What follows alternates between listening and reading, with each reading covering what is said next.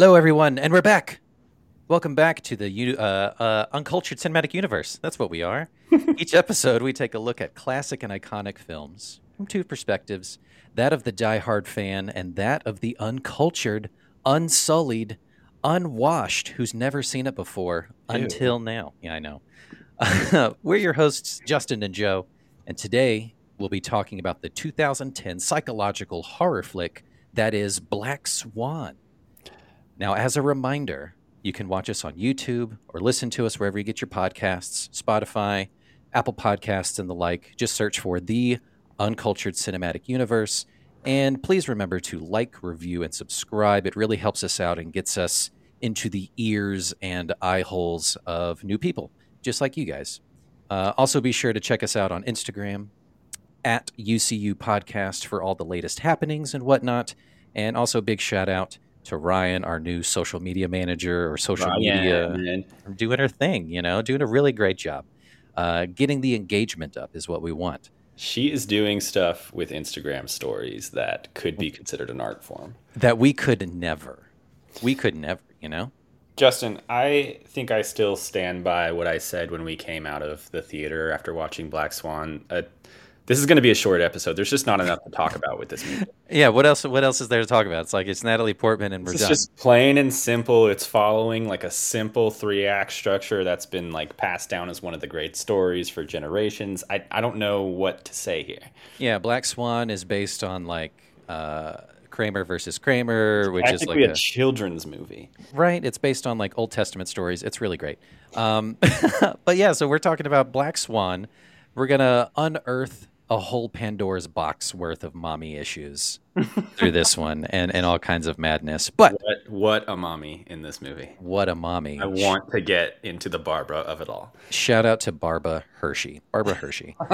Killing it in this role. So let's talk about the, the theme for a little bit. Joe, we are sitting on Saturday, June 3rd. And what does June mean across America? It's Pride Month. You may have noticed. y'all. You may have noticed we we did the thing. We leaned into the the rainbow marketing, and we got a new logo. It's cool. See, here at UCU, we don't we don't care about what our sponsors say. We're we're gonna celebrate Pride, even if it costs us millions. So you're welcome. Yep, that's right. Uh, fuck you if you don't. Um, this is great. but yeah, so it's Pride. And so we're taking a look at uh, queer cinema and movies with um, really complex uh, social, societal things to talk about and things like that. So this was my choice. This was Black Swan. This was a movie that Joe had never seen before. Um, and then, as it was, the stars aligned again. This movie played in person in our uh, local Atlanta theater at the Plaza Theater, and we got to go see it in person, and it was great. Plaza has kind of become like the UCU go to for movies we want to cover. Like um, It's it's surprising. coming soon. Yeah, you know, this could just turn into the Plaza podcast, essentially. Maybe I don't know. Shout out to the the Plaza Theater. We'll our people will call your people. The good folks at the Plaza, we love them. It's a great theater. We we saw this movie in their I can't remember the name. They they give each of their theaters like a guy's name. Yeah. Um. Uh. We saw this one in the upstairs one, which has like maybe twenty seats in it. It was like I told you, it was like watching it in like a a home uh Theater, it yeah. was like mansion theater or whatever. It was very intimate. It was very fun. It was kind of just like projected on the wall. Yeah, it felt, you know, it, exactly like that. We were at somebody's basement, Yeah. uh, surrounded by our friends, but we didn't talk to anybody because we don't do that. Yeah. But um, You could tell great. it was like a cool group of people watching with us. Like it was It a really cool was. thing to do to watch Black Swan on like a Wednesday or something. Yeah, at six thirty in the afternoon. Is- but it was great. So yeah, so um, this was my choice. I had originally wanted to do a different movie. I want to hear about this. I want to hear. We were going to do Interview with the Vampire, right? So I wanted to come at it uh, from a bisexual's point of view. hmm uh, find a film that Joe had never seen before, um, and, and a movie that kind of stands out as like bi culture, you know, that in, Mhm. elicited uh, immense bi panic.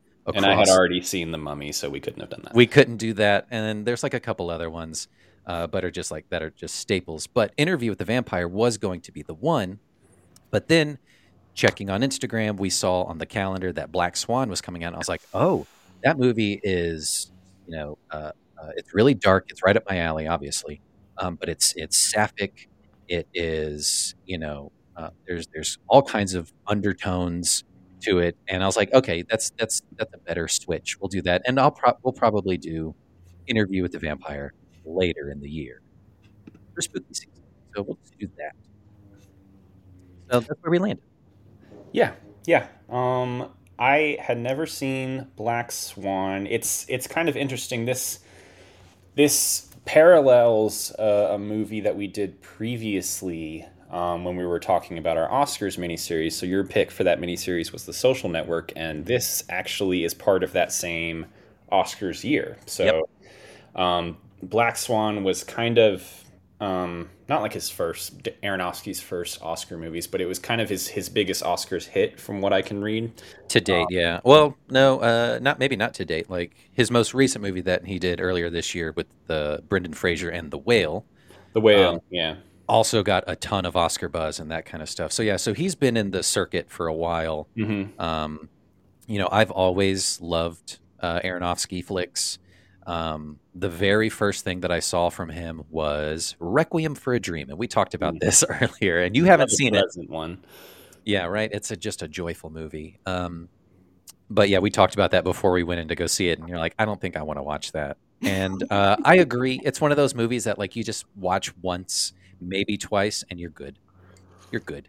Um, yeah, I don't even think we can put that in the guise of like a queer cinema movie. That one's just like deep and dark hole cinema. It's, just fucked up cinema. It, it's wild. One day I'll make you watch it, and we'll just appreciate it for what it is. But we won't talk about it on on air.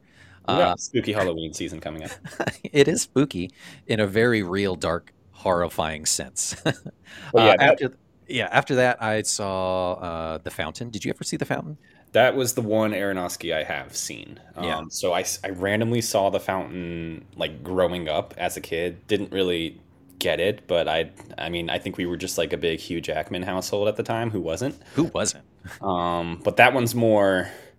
I guess it's it's not really a horror movie. It's not even that dark. It's more just about like um, themes carrying backward and forward across time and through generations and lifetimes and stuff. Yeah, it's like a time travel sort of, but also like sci-fi epic and mm-hmm. it's it's fantastic. And yeah, that so those were like the first two kind of like earlier touch points I had for Aronofsky, and he is a filmmaker. You know, he is an auteur. He all of his movies feel to me kind of similar, uh, like how we talked with before about. Um, uh, I think during the the social network, uh, the social network of it all. You know, mm-hmm. the, we have these directors that like you could look at these movies that feel like they're a part of the same universe. And Aronofsky does that really, really well. Yeah, Aronofsky's a little freaky boy. Um, that's you. You can always be guaranteed something a little freaky is about to happen, and it's it's not overt, but he's got his subtle use of CGI to kind of uh, create like an uneasy feeling throughout most of his films, and especially in Black Swan. Yeah. Um, I I really loved how um, computer generated uh, uh, bits were used in this movie as you kind of like track um, Natalie Portman's character Nina's uh, dissension into lunacy uh, in terms yeah. of like her own body horror versus like the the doppelgangers that she keeps seeing in the world around yeah. her as she pursues perfection and ultimately destroys herself in the process.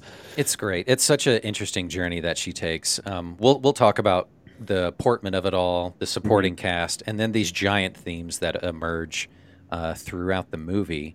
But um, yeah, so when I first came to see this one, and I told you this as soon as we walked into the, to the plaza, I'm pretty sure I saw Black Swan at the Plaza in 2010 or 2011. circle. Right, very cool. Mm-hmm. Um, it, it, it needs that kind of indie theater feel, I think, mm-hmm. to to fully immerse yourself in it. Um, yeah, seeing Black Swan at a Regal, it's just like, eh. it's not the same. You don't want you want like those borderline uncomfortable old school classic theater seats. You don't want the recliner. You don't want the the fancy hot dog with chips and dip on the side. You want like a shitty bag of popcorn Yeah. You want to be sitting up straight so you can pay attention to this film. You want to feel a little dirty and freaky. Yeah. Yeah, that's exactly what Aronofsky wanted. That that was his pull quote. It's on the back of the DVD. It says like, "I want you to feel dirty and freaky along with me." it's pride after all. Um, Darren Aronofsky, 2010. um, but yeah, I was blown away when I first saw this movie of just how just gorgeous the mhm. movie is shot. The um, and the sets are very stark and deliberately um, decorated. Right? It's a very black, white, and brown movie. Obviously, black and white are very much the themes of this movie, down to like the clothing that they're wearing. Um, the I, it's in New York, yes. Like we're assuming it's Yeah. in New York. The Yep. bits of New York you see look disgusting. It's always like they're running through like scaffolding and like the rain and mud. Um, and other than that, it's like just gray landscapes of like ballet um, dance studios with mirrors on every surface mirrors everywhere mirrors this this movie is the prequel to the Kiefer Sutherland franchise mirrors A little known fact. A little known fact. Right here, you heard it here first. Um, yeah, I love the the the cinematography. Uh, I'm Mhm. pretty sure this movie was nominated for best cinematography uh, at the I- 83rd. I've got it pulled up I was actually looking at like the awards of it all um, while we were talking so um, little little bit of an Oscars corner uh, Yeah. harkening, harkening back to our April um, this movie was nominated for five Academy Awards um, which is big uh, best picture best director best actress obviously Natalie Portman this is her win for best actress Took it. um, uh, best cinematography, like you're Mhm. saying, and then best film editing. And those those two technical ones, I I would agree, kind of fit this movie best. There's definitely like a there's a handheld uh, feel to the camera that makes you feel crazy. Oh God, Um, it's it's it's not quite nausea inducing, but Mhm. it is very. Um, it, it it kind of goes along with the the kind of look and feel that I love with movies of kind of like voyeuristic. Mm-hmm. Like it feels like you really are walking like just right behind her in Yeah. those walking tracking shots where she's just walking everywhere. I love those shots so much. I've never seen a house that is essentially just one big hallway, but that's like where her and her mom live. They Mhm. they live in a hallway that has uh, other hallways leading off of it. Mhm. Um, but yeah, the camera is very much following slash stalking uh, the characters in this movie. Um, it's almost like like it's like you're saying it's like peeking out behind things. Mhm. Um, it's it's it's very much the idea. It it, it leads to um, uh, a paranoia that uh, Natalie Portman is clearly experiencing. It's it's really tense too, um, and Mm-hmm. I and I think he accomplishes that really well in a lot of his movies. Um, they're not like these grand, giant, you know, thirty foot ceiling apartments or whatever. They're really it's really small, and it's kind of uh, suffocating it at some points in time. Um, you know, I'm thinking of you know her mom and uh, and hers apartment. It's very claustrophobic in a way. The the rooms are very small It's it's just a long high hallway and then uh, i think it's like in the basement or whatever of the of the dance studio it's like underground with like those cement walls and that kind Mhm. of stuff and it feels really dark and kind of just like it's oppressive Well, it's that adds to it I mean, we we close read movies all the time, but you can read into the fact that like the rooms only look bigger whenever there's mirrors present, and it's like reflecting this like endless idea. Mhm. But it's it's like a there's a fakeness to it. There is uh, a lie there where it's you're actually this character is like super enclosed and in a cage, but it feels like a, a large open space. Um, Yeah. So it's it's very much this world that she's in is closing in on her uh, as she strives to manage these dual roles. ooh i love it joe Oh, good read good read on Let's you write fucking papers. Forget this podcast. I don't. I don't want to. should we just be academics Yes. i love it great We're gonna right. publish a, a zine, a zine, it's a zine A zine. yeah it's like magazine magazine. You know? Uh, a couple other things I wanted to touch on before we get to just like some some stats. So this movie reminds me of several other films. Um, did you ever see Whiplash? No, no, no, no, no, no. Another stressful movie I have heard. Yeah. So I haven't seen it either, but from the clips I've seen and highlights and stuff, it feels totally the same vibe, right? It's, it's very much like the, the the striving for perfection and Yeah. the the unending hill that you're on trying to get there. Yeah, and then just like the hell that your mentor or teacher just puts you through, just the mental Mhm. anguish and breakdown, that kind of stuff. I would love to go back and watch that movie. Mhm. Um, maybe we'll do a follow up. We'll do a, a, a UCU reacts, and we'll just just do that one. Well, I mean, we've been we've been talking about we're listeners. We are figuring out some sort of like mini episode esque type structure that kind of exists outside of the world of our miniseries. Um, so we'll we'll we'll keep folks posted. Yeah, that. yeah. We just keep earmarking all these things. You know, it's just content for days. yeah. Well, There there are movies and even TV shows and other types of media that we want to review uh, and talk about, but maybe not within our regular uh, structure. Yeah, who knows? It could be a whole new podcast, uh, starting from the ground up. Who knows? Or we just change this one. I don't know. Anyway, so another one. In doing my research, uh, apparently this movie is a very close cousin to another one of Aronofsky's movies, The Wrestler with Mickey Rourke. Tell and me I more. know you said you didn't see that one either, right? I know of it Yeah. also through the lens of the Oscars. So that's like Mickey Rourke almost wins an Oscar, and then like Marisa Tomei's in Mm-hmm. there as well. Um, so that's that's typically how I've experienced Aronofsky's movies. Like the reason I know Black Swan is it's it's Portman's Oscar and it's Kunis's almost nomination. Yeah, but she did some my Golden. Globes. Yeah, we'll get there. She or she didn't. She a didn't. lot of it. gets no- I want to talk about like who maybe pushed her out of the Oscars. Oh yeah, let's get there. Um, but yeah, so apparently, so he did the wrestler a couple years before doing Black Swan, and it's same kind of themes really of like putting pressures on a performer, even though one is, you know, light, dainty, uh, upper echelon kind of thing. When you think of performers of And the other is Black Swan. and and the other one is Natalie Portman in Black Swan. Um, yeah, it's like a grimy underground has been wrestler kind of thing, but it's the same kind of story of like Mhm. seeing someone try to strive for perfection or reach their best, but it's the they get in their own way, they get in their own head, and they kind of just destroy themselves at the end. It's also Um, it's it's very much about how the mental breakdown and the mental straining can't help but be reflected in the physical as well. Like it, it becomes like a body horror bit as well. Like as her body like physically starts to fall apart or transform in ways that she can't seem to control. Yes, absolutely. Yeah. Um, one other movie that this reminded me of, just in a sense, uh, I don't know if you saw the 2018 remake of Suspiria starring Dakota Johnson. No, but I've listened to um, a, a podcast about that. I listened to a podcast called um, "This Had Oscar Buzz," which is where they talk about movies that like almost, uh, well, literally had Oscar buzz, but weren't ultimately nominated for Oscars. And they they really dove into the 2018 Suspiria. Yeah. That movie rules. Mhm. Um, it's a dance kind of thing, but that's really where the similarities end. It goes off the rails into Horrorville and Fucked Upville. Um, but it's still kind of like mystery, darkness, dancing, Mhm. stuff like that.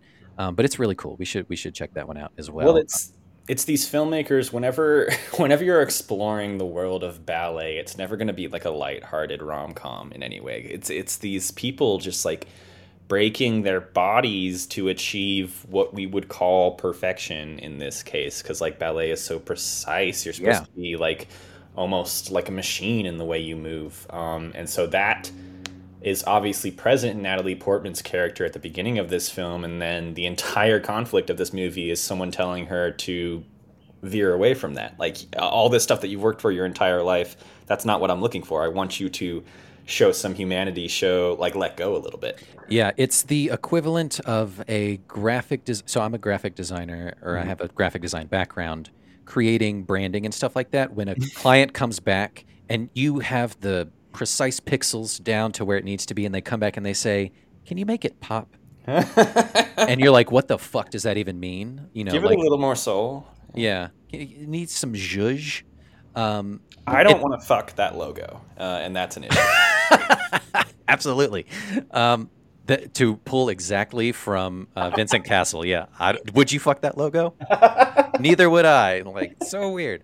Um, but it's the same kind of thing of like, she is a technically proficient, perfect dancer, but she Mhm. lacks the inhibition of the soul and the, um, I don't know, earnestness, the honestness. Well, it's yeah. I, I, I like how they frame it too. It's like uh, this Thomas, uh, leader of the ballet guy, Vincent Cassel, um, comes in and he's wanting to move on from the the older ways of Swan Lake and the the Winona Ryder of it all. Winona, oh my god, Winona, um, and get into more of like a new interpretation, which includes less precision and more emotion. He wants to make the audiences feel things. He wants to make ballet sexy again.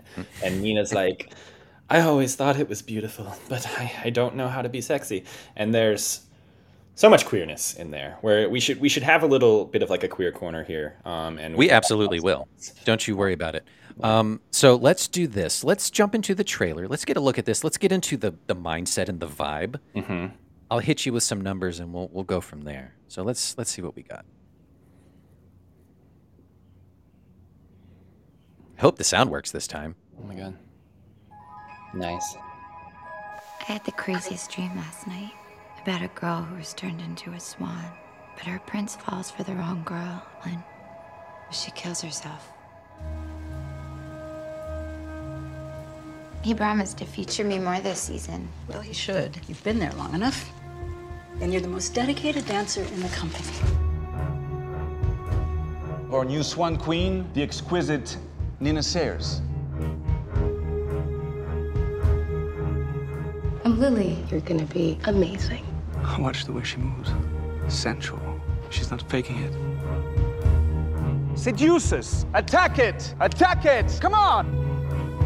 Where'd you get these? It's nothing. You sweet girl. Feel my touch. Respond to it. Someone's hot for teacher. I don't want to talk about that. You really need to relax. It's the role, isn't it? It's all this pressure. I knew it'd be too much. I knew it. What's she doing here? He made me your alternate. The only person standing in your way is you.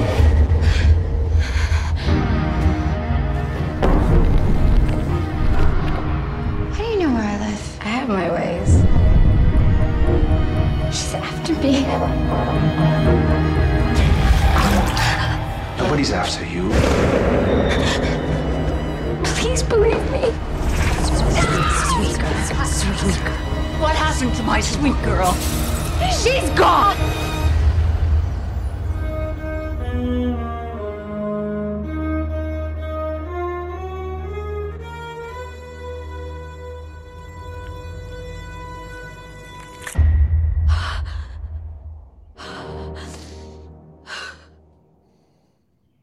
Yeah, dude. That's a great trailer. It is. It's so. Ooh. That kind of covers covers it all. Yeah. It paints the right picture, which you want. It's creepy. It's personal. It's great. Mm-hmm. So yeah. So Black Swan, released December third, two thousand ten, directed, as we said, by Darren Aronofsky, starring Natalie Portman, Vincent Cassel, Mila Kunis, Barbara Hershey, Winona Ryder, mm, and of course, dare we forget, a baby Sebastian Stan. Oh my god, when he came on screen. And you're like, as I live and breathe. Look at him. Sebastian. Sebastian. Uh, what a guy. Uh, $13 million budget, very small. Mhm. 328.4 million worldwide. This was a this was a fucking hit.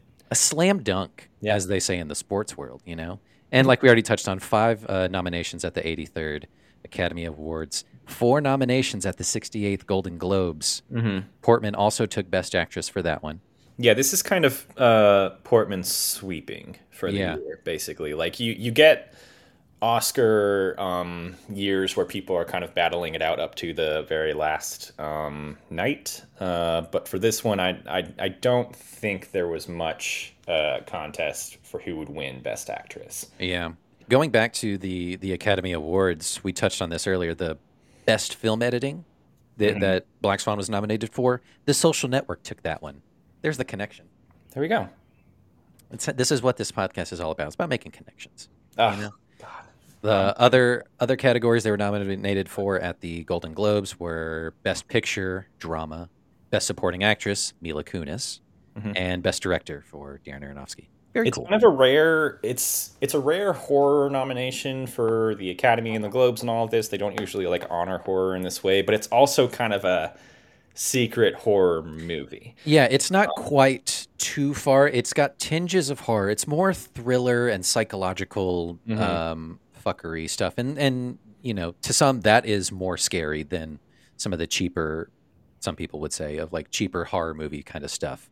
Yeah, yeah. I mean, it it's for most of the movie, it's about kind of like a an artist's pursuit of perfection and how it's just like tearing them apart from the inside, which you know we've seen in a few different movies. But then there are elements of literal jump scares uh, in certain cases, and again, that kind of leads into like the paranoia that she's feeling. Um, but I, I I do want to get into like just the the the parallels in story between there's almost like three different layers of it that you can read into. Oh, Like, absolutely. There's obviously like they're doing a ballet, The Swan Lake, um, which is a familiar story. It's um, there's the naive white swan, there's the more sensual dark swan, and there's these men characters kind of throwing her around and corrupting her across the stage. Um, So she's tasked with um, playing both of these characters. While in her real life, um, she has replaced um, Winona Ryder, and then Mila Kunis rises as this more sensual, free spirited uh, rival who has like more control over her sexuality, her emotions, while being less precise as a dancer. And then if you zoom out even more and think about like the Winona Ryder of it all, like in real life outside of this movie, this is a bit of a Winona comeback, I would say. uh, Absolutely, it was.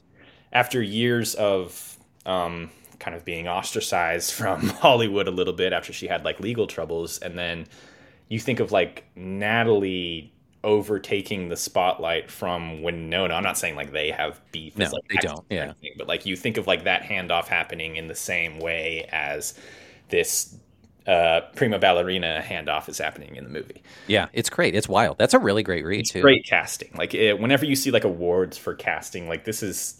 Uh, it's this is a great way to think about it. Is like, what do these actors themselves as human beings stand for, Mm-hmm. and how can you kind of like play that into the film? Definitely. Yeah. They, they it's it's a small cast, the at least the the top build ones, but Mhm. damn it, they all play together so so well. Mm-hmm. Um yeah, let's let's jump into that. I'll go ahead and consider that like your plot. You kind of just describe the plot in a You way. just, you're easing it up on me this time around. I'm easing it up on you. I'm closing my phone. I'm not even going to open up. I'm so glad because I, I would have floundered trying to describe this plot. You just would have talked about the cake that her mom brings her. Oh my god! Okay, so let's let's jump into that. Let's talk about the antagonists Mm-hmm. of the film, right? Okay, let's start there. Let's start at the top where it always starts with the mother. With your mother, we'll start there. You're killing your mother. Barbara Hershey, what a piece of work. Nina Looks like a shark in this movie. she's had some work done. It looks like she stays at the top of her game, but damn it, she plays that part so well. You know, Right. So Um, in in the plot of it all, she is Natalie Portman's quote unquote supportive mother who she lives with uh, in this movie, who gave up her own ballerina career way back when she had Natalie Portman as a baby, and kind of translates the guilt of that into pushing uh, Natalie Portman to be the best, um, while also very much having like a emotionally abusive and sometimes physically abusive relationship. You can uh, there's evidence like Natalie Portman used to maybe cut herself a little bit, um, and uh, she is uh, manipulative. Um, Barbara Hershey's character is manipulative to the point of like making Natalie rely on her for things, but also like supportive in the way that she wants her to do her best. It's it's a It's- very uh, uh, toxic Crazy relationship. Toxic relationship. We'll talk about this later in the themes of just like just Mm-hmm. mental health and mental um, disorders and things that are present throughout the movie. That's a big thing that that shows up here too. Mm-hmm. But yeah, so Barbara Hershey, the mother, over nurturing, manipulative, gaslighting, mental anguish inducing, which leads into their codependent. turn on a second, you know, like Yeah. uh, they're having a great time and then she doesn't want to eat the cake and it's immediately, oh, you hate me, I'm going to throw this out. Yeah, right. And you're just like, uh oh, uh, that's not good. But like, I immediately the first time I saw this, and then even this too, this this this nth time seeing it, the opening scene. You know, they're at their apartment, and she serves her breakfast. She serves Nina breakfast, and it's just a half of a grapefruit, and it's like, uh oh, uh, this doesn't feel this doesn't feel right. Like it's cool, like. Uh, extenuating circumstances or whatever you try to put yourself in the moment and you're like okay it's fine if she's still living with her mom they're supporting one another maybe something happened or you know that kind of stuff. But you immediately kind of shove that out the window, and you're like, oh, this is a codependent relationship that, that Yeah. Witnessing.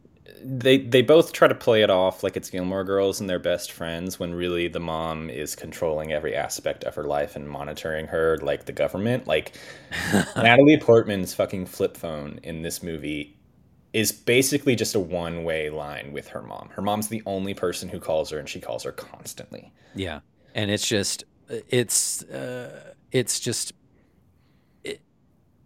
anguish inducing. It's so much that like you see this relationship happening. You're just like, man, you want so much more for Natalie because you can see that she is this really talented, strong-willed type of individual, but like her mom just has her claws in her. You know, It's it's a jump scare every time a phone rings. yeah, it's like, oh God, mom's calling. Ah. So like you can obviously tell that her mom was the one who pushed Nina into dancing. Surely it wasn't her idea. Of course not. And it just has that perfect setting for the environment of codependency, like we're already talking about, of, you know, she had to give up her dancing career to have Nina. She had to put her life on hold and she's living vicariously through her. And, And it's just bleh. completely stunted her, which which leads to um, the the entire basis for this movie. Nina uh, is is a perfect and professional and experienced and talented dancer, but she talks like a child. She kind of acts like a child. She lives in this child bedroom with her mother. She has these dolls and stuff. And this yeah. this this black swan role is what opens her up, but it becomes uh, kind of too much to handle in like the the weekend that this movie takes place in. Like how how long is this?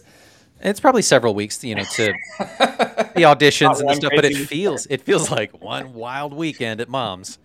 No, it's um yeah, like the the one of the beginning scenes towards the the front when uh, Nina's going to bed and her mom is in there like stroking her hair Mm. and getting tucking her into bed and winding up the the ballerina st- like it's so just like oh it's creepy it's heartbreaking It's all very clawy. It's all very like I'm touching you, but kind of in an ownership way.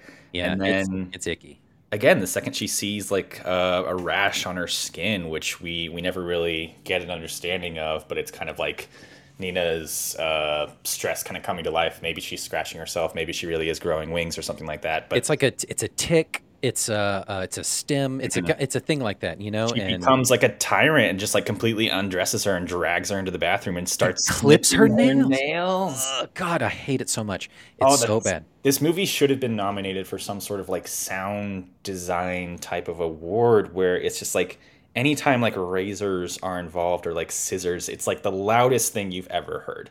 oh god. Like you've never heard scissors so loud in your It's like entire you life. feel it in your soul. yeah it Um, you can feel it deep. It's it's bad. It's bad. Mhm. but yeah so barbara hershey hats off to her. Um cool. Let's move on let's move on to the essay master himself vincent castle or Cassel. Cause uh, what a creep. Mm.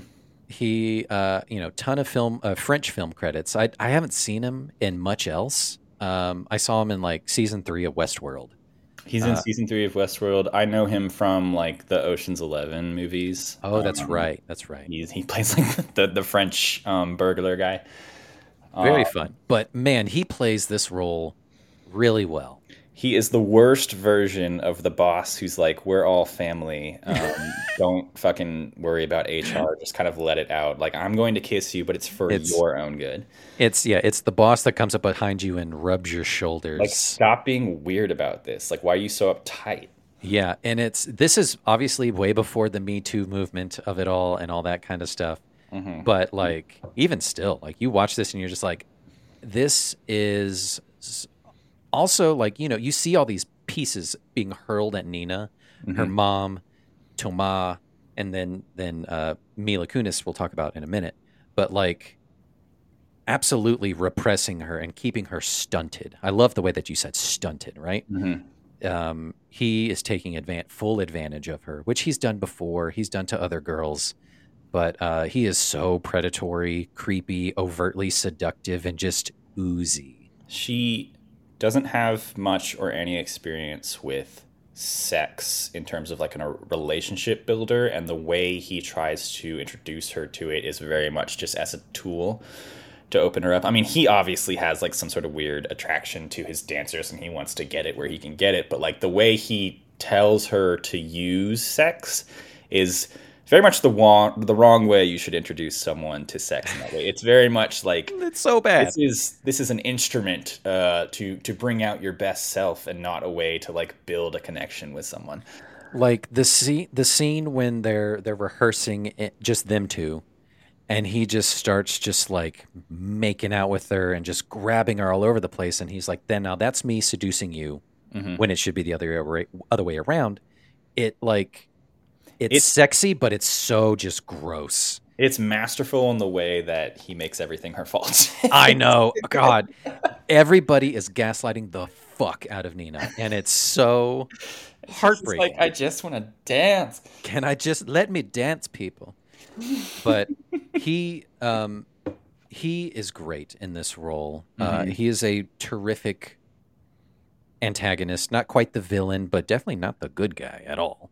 No, and he doesn't get a comeuppance really. It's more that like she takes power in the relationship. I loved I mean not not that this is healthy in any way, but I loved the part where at the very end when she finally has like her black swan performance and she steps off stage and the entire crowd's going wild and she just like grabs him and like pulls him into a kiss. I wanted her to like end that and just kind of slap him a little bit and be like, "Hey, shut the fuck up." Yeah. Walk back out on stage and dance. She said it with her eyes. She didn't have to do anything else with it. But yeah, that that's such a great scene too. Yeah, I wish he got he his loves it. He loves getting slapped around a little bit by it. the perfect comeuppance is as soon as like the end of the movie happens, like cops come and just like arrest him for just No, that's his rap sheet is happening. huge. his huge rap sheet of just sexual assault. This is not a across the board. movie where your your predatory boss gets uh, fired or arrested. Yeah, if this movie were to be made post 2016, absolutely he would have gotten his comeuppance in some regard. Um, but yeah, so Barbara Hershey, Vincent Cassel, crushing it. Let's move into Kunis talk, Joe. Kunis, Kunis, Kunis, Kunis. Christ, what a performance! You know, again, great casting because um, this this is a movie that's about like doppelgangers, and she's very much like Natalie Portman's um, in her league in terms of like actresses uh, being together. She's not as precise or like awarded as Natalie Portman has been before this, um, but she's very much played more of like the the sexy character in certain uh, movies leading up to this, and that kind of comes to a head in this movie. And they use these actresses and their uh, their personas, what they're known for, very well. Although although Natalie's, I mean, played a variety of characters in the past, obviously. sure, yeah, but she's like uptight or anything in her career. Um, but yeah, the breadth of Natalie Portman's career versus Mila Kunis's is starkly different. But yeah, like you said, it is almost mirror images of each other to a certain extent. Um, but yeah, like Mila Kunis has long black black hair, you know, and Natalie Portman usually has shorter, kind of brown. you, you kind of hair. think of Natalie as like a more serious actor, but Mila Kunis has more like charisma in her roles some of the times, Yeah. um, which is is very evident here. Um, obviously, they're they're they're they're both. Uh, it's they're not vying for the same role. Like uh, Nina in the movie definitely has the role, um, but it's almost her own paranoia that allows Mila to kind of just fall into place as her alternate. Yeah. Um, if sh- if Natalie could just be a little bit more chill in this movie, like maybe they'd be fine. Yeah. But um, she can't get over the idea that this this other girl has something that she doesn't, has something that she can't access, um, and is therefore going to take this part from her. Uh, and on top of that, hallucinations obviously come into play, and Yeah. uh, she becomes an unreliable narrator. Yep, it's it's crazy, and I love that we take that seat just along with her. Um, I think it really would have kind of derailed the movie a little bit if you had the opposite perspective along with Nina's perspective. We stick with her with her, you know, auditory, visual hallucinations, and we're like, what's real? What's reality? Is, did she actually kill um, uh, Mila Kunis at the end? Did she not? You know, all of those things. If it would have taken me out if you would have seen like this is what's actually happening. Like it's a person going into insanity. Mm-hmm. Um, so I love that we kind of stuck just within the one lane. No, I mean Uh, it, it, it makes sense to have it from Natalie's. Um, I keep switching between Natalie and Nina. They're the same person. Um, Natalie's perspective. Um, but like you also feel for Natalie's character some of the times in terms of like her kind of thinking that Mila Kunis's character is annoying. Like I, I felt that a little bit. Like uh, Mila Kunis comes in and to this like prestigious ballet house, like late, you it's know. kind of like smoking and has like uh, an uh, an an iPod uh, earphone in, and it's kind of just like get it together. Disrespectful. You're, Disrespectful. Kind of too much of the cool girl, and they all love her for that. But she's also, whenever you would hear her like laughing in the background, whenever like Natalie's trying to do something serious, I was like, Yeah. "Fuck- fuck this girl. Yeah, like Um, s- step it up a little bit, you know. Uh, I I love the the scene when they go to the restaurant and she orders just like a burger, like a greasy burger. oh my and- god, yeah. she don't even care, you know. that. And Natalie's like nibbling at a lettuce leaf. Yeah, like it's so sad um, to to have that, but yeah. So I was, you know, originally, and probably majority of the audience is familiar with Mila Kunis from her role from that '70s show. Mhm. She's kind of a comedic role, and also, you know, Family Guy and that kind of stuff. But she started to take that turn towards more drama, stepping into those different kind of acting chops with, you know, American Psycho 2. Did you ever see that one? It's No. wild. It's weird. you can skip it. Um, but another one that she did a couple years prior to this was Forgetting Sarah Marshall. And Mhm. she's great in that movie as like the same kind of air to her of um, effortlessness and letting go and living your true self, that kind of stuff. She's a cool Uh, girl. But apparently, that role from Forgetting Sarah Marshall landed her this role. Aronofsky saw her in that and was like, "That's that's the girl that I need to be opposite, to be the Black Swan, essentially. You know, the uh, antagonist." I I also just realized that like the Natalie Portman and Mila Kunis pairing would come up again the next year. Do you know the whole thing with like No Strings Attached versus Friends with Benefits? They're like Yeah, the exact same movie, but they Yeah. came out at the exact same time, and Yeah. Natalie's in one and Mila's in another. That's so yeah. It's it's the uh, uh, Deep Impact versus Armageddon conversation. It's uh, Empire Records versus uh, High Fidelity. It's High Barbie versus Op- Oppenheimer. of our time. Absolutely. Love that. Cool. Let's hop into the Portman of it all. Let's give her her moment and her shine. Mm-hmm. Absolutely deserved the Oscar. Absolutely deserved the Golden Globe. Mhm. Um, really stepped it up in this role. Uh, this is one one of the the main top tier things when I think of her. I think of this movie. Right. Um, not Star Wars, not Garden State. You know, it's this for me. It's It- it's top tier. It's upper echelon. it's obviously such a physically demanding role and you can tell like they push their bodies to unhealthy degrees in order to uh, have the body of ballerinas her back muscles in this uh, movie are insane bonkers. and there's there's like an interesting like little tidbit with the Oscars story um, for her role is like there was some controversy around how much credit should be given to her dancing body double in this movie um, because again like going back to like how much of this movie is subtle CGI there's certain sequences where her face is like uh, grafted onto the body of like an actual dancer in this Right. case um, when she's like they're doing like the full body dancing and she's kind of twirling around. That's that's maybe not Natalie Portman, although she did a lot of the dancing. Uh, She absolutely, absolutely did. Yeah, both her and Mila Kunis did months and months and months of training and Mm-hmm. crazy crash course dieting and exercise and stuff like that. Like, Yeah. fucking, I think I saw Nina, uh, Nina, uh, Mila Kunis got down to like 110 pounds, which is just like it's not great. It's not great. it's great. not great. But I do kind of appreciate that, and I kind of wish, like in this modern time, um, it's starting to become less of the norm, or at least more people are talking about it, of just the Mhm. physical toll that it takes on actors to achieve these types of Mhm. um, physiques for movies. You know, um, It's it's Robert Pattinson and Batman uh, not wanting to have like this shredded body or anything. yeah, it's like just be real for a second. Yeah, let's let's end the superhero body, that kind of thing. Yeah. Uh, um, but I, I, I think regardless of that, I think Natalie Portman's performance really shines in the non-dancing aspects of the movie uh, Yeah. either way. So I, I I would still give her the Oscar for this movie. I think. She absolutely like perfectly encapsulates that timid meekness Um, there's one shot. Uh, I don't think it was in the trailer, but she's practicing by herself, and the lights turn off, and she goes to run around the corner, and just the delivery of the like, "I'm still working here" is so. She's like- this tiny child trapped at the bottom of a well for this movie. God, it's so good though, Mm-hmm. and that makes the, like her descent into madness and darkness so compelling. and the, And- the parts the parts where she's dancing and you're watching her face like the performance comes through and whether or not whenever like sh- there's there's several moments in the movie where she dances the black swan part and you kind of have to judge whether or not she's doing it correctly and her face is what tells it. Like uh, so many of the beginning parts of the movie she's like completely fearful and uncomfortable. She's trying to you can tell she's like concentrating on precision and landing these moves. And then at the very end when she's actually finally performing it she's uh, escaping into it. You can tell like the you can see the confidence uh, on her face uh, and her uh, her body responding to that instead of the other way around. Absolutely.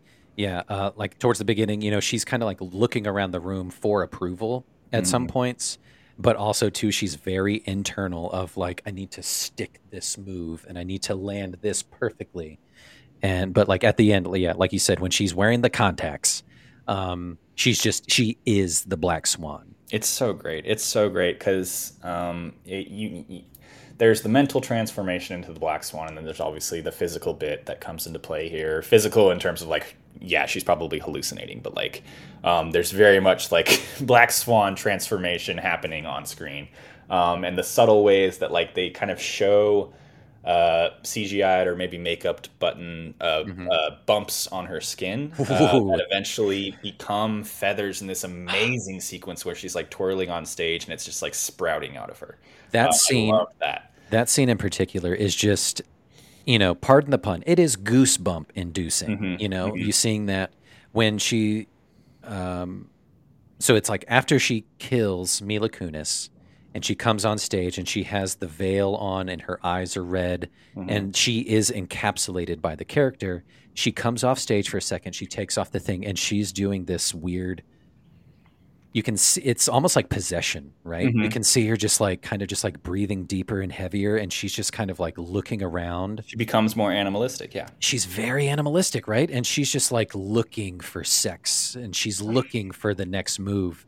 And that's what that's the kind of feeling that i get and then like the the animated trill of the goosebumps and the goose flesh coming all across her and she's mm-hmm. becoming the black swan and that's when she goes out and she does the twirls and the feathers appear and then the the the uh, crescendo right and she lands and she sticks the last move and her wings pop out Oh, and then they have this pull away shot from the um, audience's perspective and she's normal right Mhm. but the shadow on the back of the wall is still has the feathers and it's so that. fucking good Yeah. so good Yeah. Um, there's, I mean, there's there's that performance part, and then there's there's kind of wackier transformative moments throughout the movie that kind of border on comedic. Um, I mean, this, this isn't a comedic movie, but there were moments where I kind of laughed uh, when Nona was kind of part of that. Um, but there's there's a moment where like her neck gets really long like a swan. There's a moment where like her legs kind of bend, Bend backwards. and she gets like goose feet uh, a little bit. Like it's it's all just very it's it's zany in, in a way. it gets a little wacky and Um, It's that's horrific. Like it's it's horror, but it's also just like what what the fuck are we watching? what did i just see This Yeah. has never been put to screen before. Yeah. Uh, one moment that I do remember that I love so much and I'll never forget it. It's uh, they're on on the last performance and they're performing it live and she's uh, still doing the white swan dance. She's still kind of unsure about herself. Um, she's hallucinating, obviously, still, and it causes her to fuck up with her dance partner, and he drops her right on her knee. The gasp that you gusped Oh, in the theater was so loud, Joe. It was amazing. The only one who responded to that. she lands it's on the ground, Bone cracking sound, and Joe goes in the And theater, then- and it's the loudest thing you've ever heard. and then the her her dance partner just goes, "What the fuck?" it's, it's so bad. Yeah. Uh, whatever. I was really into it. Joe was Uh, just invested and he loved it so much. I will never forget that moment. It was so good. Great movie. You can you can really see like how it became kind of a hit. It's it's it's such a fun watch in a way. It's such a fun thing to show people. Yeah. Um, cool. Let's let's hop into the the final bit here and talk about the themes. And let's have our let's have our little queer corner. And then well, we'll do hang on, hang on, hang on. Let's Yeah, let's yeah. end with career corner. Tell me tell me tell me about your cocktail here for a second. Ooh, yeah. This is uh, what uh, what we're calling a blackberry swan. Okay. Yeah. So this is uh, muddled blackberries and other just random berries that we had around the house, but mostly blackberries. Uh, sparkle syrup because it's pride, obviously. Mhm. Uh, an Empress gin. Get your Empress on. Um, and lime juice, and it's this like dark purple, Mm. fruity, ginny, delicious. Aphrodisiacal or something like Yeah, I feel sexier when I drink this, and It- it's only two in the afternoon. You look sexy. It looks tasty. Um, I have um a, a bit of a, a Darren Aronofsky cocktail that is experimental and up for interpretation. um, I'm calling it the Mina, Mila Kunis Club Special, and Okay. the uh, the uh, recipe is any little cocktail you want, plus a little something secret in there uh, that you don't tell people about. There may or I'm not be drugs in there. roofie your your coworker, but like that would uh, you know fall into this recipe. hmm Yeah.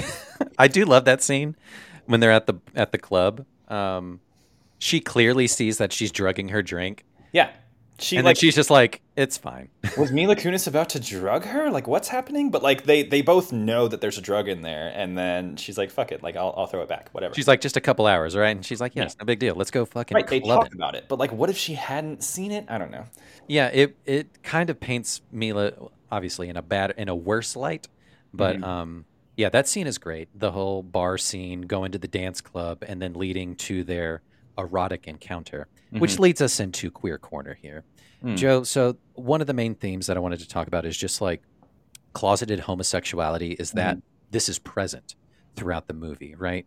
Nina obviously is rejecting advances from um, Thomas Mhm. you know, uh, other than trying to further her role, she does not seem interested in him at all. Mhm. Not interested in sex at all. It, it seems, you know, he asks her if she's a virgin, and you can kind of tell she's maybe lying or telling the truth, but it's not important to her at all. So maybe there's some kind of asexuality thing kind of going on there too. But Right. also, uh, a scene that stands out to me is towards the end uh, during the performance. You can see Mila Kunis's character on the wings, kind of like flirting with her dance partner. She goes and grabs his junk right in Mhm. front of her, um, and you can see that Nina is seething with like jealous rage, but not for her partner because she doesn't give a fuck about him. She wants to be with Mila Kunis. It's it's it's it's queer anger. It's queer repression. Um, when I was, um, so like, it's it's it's our it's our Pride miniseries. I spent some time kind of thinking about like the queer themes in this movie, and um, you think about like queerness, and uh, a lot of it has to do with like the act of sex and sex, but like uh, you try to like separate it a little bit. You know, like it doesn't always have to be sex, um, as this movie very much shows.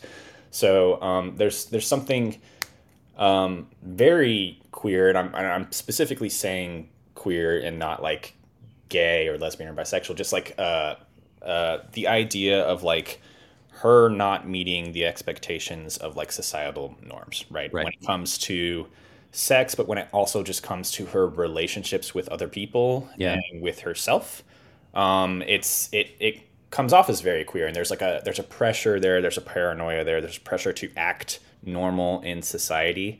Um, that she's having to deal with throughout this film. Uh, you can see it when she's like talking with Thomas, and he's like, he's like you're saying, like he's asking her about sex, and she kind of lies about it. Um, lying about sex is like the queerest thing you can do. um, and then there's uh, there's something uh, queer about having to like maintain this straight, serious personality and not being able to like show this true emotion the way you want to show it. Right. um, Repression. Instead, instead having to like imitate it uh, as best you can. right? Yeah. Yeah. Um, um, but then you, like, I again, like, I'm I'm I'm not a queer scholar in any way. This is all it's all very level. We're doing That's like, funny. That's what I have you in my phone as, like. Joe Murphy, queer scholar. uh, the, the the queer scholar of the group now. Um, it's you you can think about queerness in terms of repression, which is very much um, Very present. Portman's character, but then there's also queerness in terms of like liberation, which is more Kunis's character, who is somewhat queer in this movie as well. Like she's she's open to it. Like let's do it. Yeah. Um, and so there's kind of two sides of the coin, uh, all told through the guise of like this theatrical production, which is yay as fuck. right. It's it's ballet. You know. Yeah. Like what what what more do you want? Yeah. Um. But yeah. So like the way she's lusting after Lily at some points, but also just kind of just like seeking comfort. Mhm. You know, the way I love the way that she kind when the drugs start to hit and they're in the bar and she just like nuzzles up to her is really Mhm. sweet. It's kind of a sweet moment. And I kind of like even though it's drug induced, it's really sweet and you can tell that she just like uh longs to be her in She a wants- sense. Yeah, she she longs to feel something physical in her body that isn't related to attaining perfection through ballet. Yeah. Um, and everything in her life, every touch she has, like everything she feels, has been related to ballet, and not just like related Mm-hmm. Being to a person. being a human being. Yeah, Yeah, it's so uh, it's heartbreaking in that regard. Mm, um, so and and then um, so like their her hallucinated love fantasy scene that she has with Mina is so incredibly sexy Mhm. and so just raw. Um, and so this is I want to be her in that moment. I Mhm. It's it's not like a, a a hetero straight kind of thing of like, hey, it's two chicks getting it on. That's hot. you It's like- recognize like, the feeling. Yeah, it's just like, oh my god, like that is so hot. I want to be Nina in that moment. You know, it's just like she's just It's it's it's a movie about devoured. queer queer longing between characters, queer longing between the audience and the screen. All this all this longing. Yeah, it's great. Uh, and then just like the, just the scene when she picks her head up, Mila Kunis picks her head up, and she just like does this. Oh, like the, sound design in that scene too. Like she is like slurping at you. Like stuff is gushing. Uh, uh, it's it's it's sticky. It's wet. it's Ah. very raw. It is, It is true and honest. It's wild. All right, so last big thing I wanted to talk about in terms of theme is just yeah. mental illness, Mhm. mental um, instability, and all that kind of stuff. There are elements of bipolar disorder, dissociative identity disorder, other mental illnesses, OCD, uh, codependency, all that kind of stuff is super present, Mhm. which is, you know, more so explored, I've found historically in queer movies Mhm. right? Um, uh, the the more hetero straight movies are afraid to kind of explore those. It's it's against the norm. It's it's Yeah. going outside of societal expectations of what your your mental state and your sexuality should be. Yeah, and so I think this movie does a really good job of kind of shining the light on a breadth of these kinds of things, and it gets conversation started. I think of like. You know, codependency of like, what does it mean to be truly supportive of somebody else versus pushing them into a thing? Mhm. what does it mean to repress your own feelings versus explore them to you know I, I loved you brought up you know like mirroring yourself after somebody else to fit in Mhm. like i've i've done that 100% a bunch of times i've been a chameleon of sorts Mhm. uh, in terms of like different social groups and stuff like that having a different personality based on who you're talking to. god right like before you get to the point where you turn 33 or whatever and you're just like oh god like i'm actually this is who i am and and, and you love it so that and like uh, really striving uh, into one area to achieve perfection in the hopes that it kind of distracts people from asking you about your personal life. So queer. right yeah there's that there's elements of like autism and Mhm. uh, physical stems and stuff like that like with the back scratch and that kind of thing Mhm. Th- this movie is just filled to the brim with um you know gen- uh, genetic kind of mental dis- disorders that you can clearly see from her mom you Yep. know she's obsessed like with her room just filled with all those art pieces that are like halfway done or kind of I started don't even know how to interpret that. really dark kind of stuff and you can tell that she's passed on a lot of that kind of stuff to nina and it's really sad Just But- not not being able to understand or attain certain emotions, but also making up for it by like really diving into other emotions. Um, Yeah. as well. Just Destructive or an otherwise. imbalance, internal imbalance there. Yeah. And it ultimately just destroys the individual at the end. Right. Like n- practically none of this is resolved. I mean, she breaks away from her mom a little bit quite violently. Um, it's not a great uh, way to do that. But then like she she's still striving for perfection. She doesn't recognize that like the real way to win this situation is to maybe fucking quit the ballet. Um, but like yeah. she, The answer was in front of her all along. she like she cannot get away from this obsession with like doing this perfect dance is going to fix all my problems um and she maybe maybe the worst part of this movie is that she does uh, she kind of says that she touches perfection at the end and so you can kind of tell like if she survives the last scene of this movie where she's bleeding out on the stage because she stabbed herself she's going to be chasing that for forever um she's Chase not, just said, "Hi, you can't do she's it." probably not getting better after this No, she probably won't dance again. Uh, and then, did she actually really stab uh, Winona Ryder in the hospital? We don't know. who knows Could she? Uh, could the cops be waiting for her and Vincent Cassel at the end? We'll never know. But I think this movie, so the story of Nina and everybody else, mirrors obviously the story of Black Swan. Mhm. You know, there's the other, there's the duality, there's these two prince kind of characters, male characters kind of pushing one way or another, corruption, all that kind of stuff we talked about. But ultimately, at the end, the Black Swan kills herself. Mhm. So it can be interpreted that, like, maybe she does die in the end. And it is. means the white swan kills herself Oh, that's right. The, Like- the White Swan. Yeah, yeah, yeah. Yeah. I mean, I don't, I don't know in the story of like the actual like Black Swan or Swan Lake. God, um, Black Swan's in the movie. Yep. Are there actually two swans at play, or is it literally one swan that gets kind of corrupted and then comes back to being white? Yeah, I don't know what, what what it is. I know traditionally in the ballet, it is one dancer doing the same, doing Right. both dances, kind of a thing, but playing like the twin uh, Mhm. of sorts. So you know, I've read one interpretation of like she's embracing like the white swan dies, so the black swan can live. Yeah. as the title, she is embracing both sides, so Mm-hmm. she'll come out at the end better. She killed off her old self, you know. Mhm. Either that, or she really did just stab herself in the gut, and it's just not great. I mean, and you think like it's it's it's not healthy to be the white swan. It's not healthy to be the black swan. Maybe the black swan is the is the better of two evils here. Um, the lesser of two evils. I don't know. Mm-hmm. yeah, Um, I want the. Let's get- have the get into your own apartment. She she's moving out at the end at the very least. That's that's a good step, Nina. She told her mom. She said, "I'm moving out." She didn't actually kill Mila Kunis. That's also a good step. Right? Yeah. So that way, Mila can have the sequel, Gray Swan, pregnant with Sebastian Stan's baby. It's just a rom com. it's and it's just a rom com. It's just a Remember silly. when I used to do the ballet and that crazy shit happened? Anyway, now I run my own Abercrombie and Fitch store. Franchising. Gray Swan coming to a theater near you. Uh, Joe, any other final closing thoughts or call outs you wanted to have before we jump into the end games here? Fun movie, fun viewing experience. We should really uh, be taking advantage of the plaza wherever we can. This was the third time we've seen a movie in person, Mm-hmm. um, and I think it's I think we're doing it right every so often, so it doesn't become just like the thing that we do. But Yeah, we we'll should sprinkle it. definitely we should definitely take more advantage of that. It's As- great because like I also don't have the chance to like take notes as I'm watching the movie, so my notes are a little bit more improvised and raw, a little bit. Yeah, and you I have, let like the whole written down right now. yeah you let the whole experience wash over you as opposed to being on your couch when you can pause it and go to the bathroom or you know you get your phone out or whatever. It's great.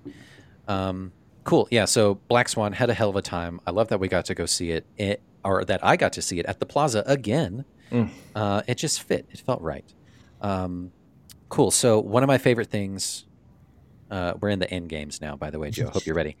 Uh, one of my favorite themes from this movie is duality. Uh-huh. Right? It is black versus white, good versus evil, um, all that kind of stuff, and it's and it's super prevalent in every aspect of the movie. Um, so I played with that theme, and uh, I'm coming at you with a game I'm calling. Well, I won't tell you because it's at the end of it, but here we go. I hope you're ready. Oh god.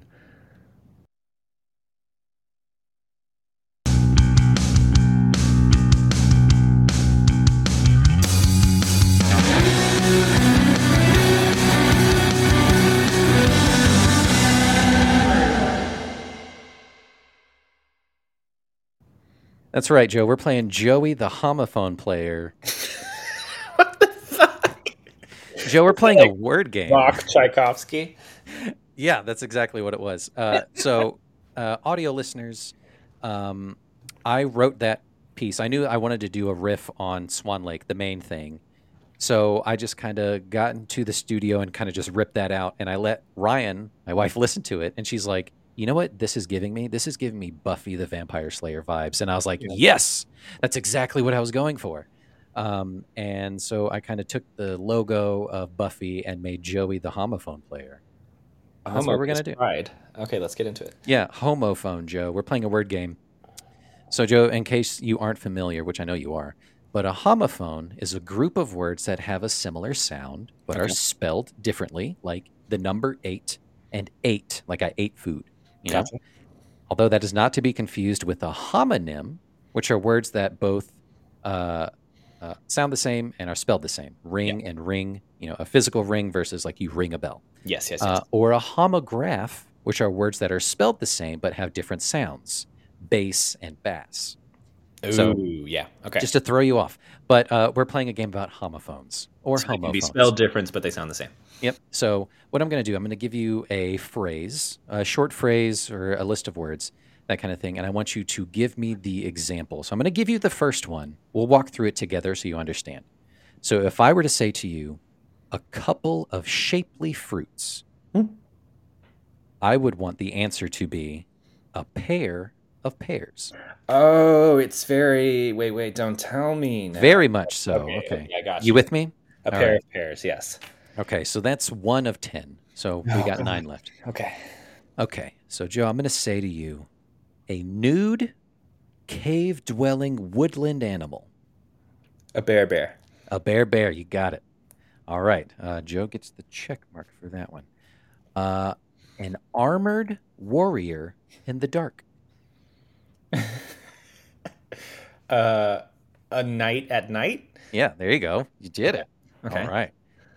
Uh, they are going to get harder as we progress. Oh my god, I'm so scared. An average aircraft. An average aircraft. Um, a, a plane, plane. Plane, plane. You got it. Joe, you're doing so good. I'm giggling with you. Uh, all right. Here we go. To abscond with an alloy. to abscond with an alloy. Steel, steel. There you go. Steel, steel. Joe, you're crushing it right now. I'm so good So at good. this. I'm gonna get an A. I'm gonna Uh, be perfect. I can be perfect. Um, a flirty pond fish. A flirty. pon- See, this is where like I'm. I'm not gonna know because we're getting into actual names here. Um, a flirty pond fish. Oh, a koi koi. Koi koi. There you go. You got a you got a wide berth of of uh, vocabulary, don't you? I don't, but Oh, I use what I have well. I know you do. Uh, a high-ranking yellow vegetable piece. Yellow vegetable piece. hmm High-ranking yellow vegetable piece. Oh, Colonel, Colonel. Colonel, Colonel. You threw me off with vegetable. yeah. That was like a squash, squash. Squish squash. Um, here we go. This is Ryan's favorite. Um, stabbed pumpkin. Stabbed pumpkin. Gourd, gourd. Gourd, gourd. Gourd, gourd, gourd. All right, uh, two more. Here we go. Uh, a reasonable taxi trip. Um, a fair, fair. A fair, fair. Last one. Here we go. The hardest one. Oh God. Entire void. Entire void. Um. Entire void. Hang on, hang on, hang on. Ten seconds. No, hang on. No. I'm banking all the time I saved on the other ones. Okay. entire void. um. Ten seconds. Something with like lot or space? You can you can stand to miss one. Here, give me the first one and I'll try to get the second one. I almost fell for it too. Okay, I don't I don't have it. I don't have it. Uh, we're looking for whole hole. Oh god damn it. That's good. That's good. Great. That was, uh, you are the home player. Your your audio is going in and out. Hang on. Try something. That's okay. It's okay. You're back. You're back. You're back. It's a okay. whole hole. It's a whole hole. You are the homophone player, Joe. Welcome. Well done. Joey the homophone player. That I'm was s- wonderful, Justin. I'm gonna Way send that go. to you. Yeah. Uh, Couple gangers. yeah, we're gonna add that to the uh, Instagram stories uh, in a couple days after we launch this episode. Uh, so be on the lookout for it. Uh, d- well, you you already know the answers, but who cares? Some some people might not have listened yet. Maybe we'll give you new ones. You know. You know, uh, Ryan helped me out with that, so maybe she'll come up with new ones and just like fuck everybody over. it's gonna be great. Um, so that was Black Swan, Joe. We did it. Black Swan, Justin. I am. I'm always continuously happy with the the picks that you have. They fill in like major gaps in my culture. Like I, I, I have always wanted to watch Social Network. I always wanted to watch Black Swan, and it just like it feels like that particular time period just like passed me by a little bit. I never really went back to it, and so I'm Yeah. really glad to fill in these like late 2000, early 2010s gaps. These gaping entire voids. Mm-hmm. Yeah. The whole hole. Let's fill them in. Um, it is Pride after all. So here we go. Uh, yeah, so that was episode one of our mini series. Joe, do you want to give a little teaser as to what we're going to do next week? Yeah, yeah. We Or the week after? I don't know. We are going to end. I know we're doing this super early, so we have like five weeks to figure this out. Um, we're going to end Pride uh, mini series with a, a slightly lighter fare. Um, uh, with my pick, which I also saw for the first time at the Plaza way back when. It is To Wong Foo. Thanks for everything, Julie Newmar. So we will be talking about drag. Amazing. I Uh, can't wait. I'm going to do a RuPaul song. Such a fun movie, and um, I can't wait for you to experience it. I'm I'm I'm really excited too because like I uh, am a fairly like in the past several years uh, just got onto the drag race bandwagon. And I've never seen Drag Race, so you're gonna you're gonna have to like bring that to the episode. Oh yeah, uh, this because this movie that movie's from like 1993 Mm-hmm. or Has a like that. RuPaul cameo too. Oh my god, that's per- Yeah. that's perfect. Great. So I'll bring like the the nuggets. I'll bring the nugs, and we'll just have a good time with it. RuPaul's drag name in this movie is the best thing I've ever heard. Oh my god, I can't wait. I'm so excited. Cool. So stay on the lookout for that, y'all. Uh, at UCU Podcast for all the latest happenings. Uh, remember to like, review, and subscribe. Uh, tell your friends. Tell your mom. Tell your Tell your, uptight. tell your sworn coworker enemy who may be a hallucination. Yeah, tell them. Just write it on a piece of paper and slide it to them, and uh, they'll they'll come check us out. The Uncultured Cinematic Universe. This is great. We'll catch you guys next time. See ya. Happy Pride. Stay safe out there. Happy Pride, y'all. Bye. Bye.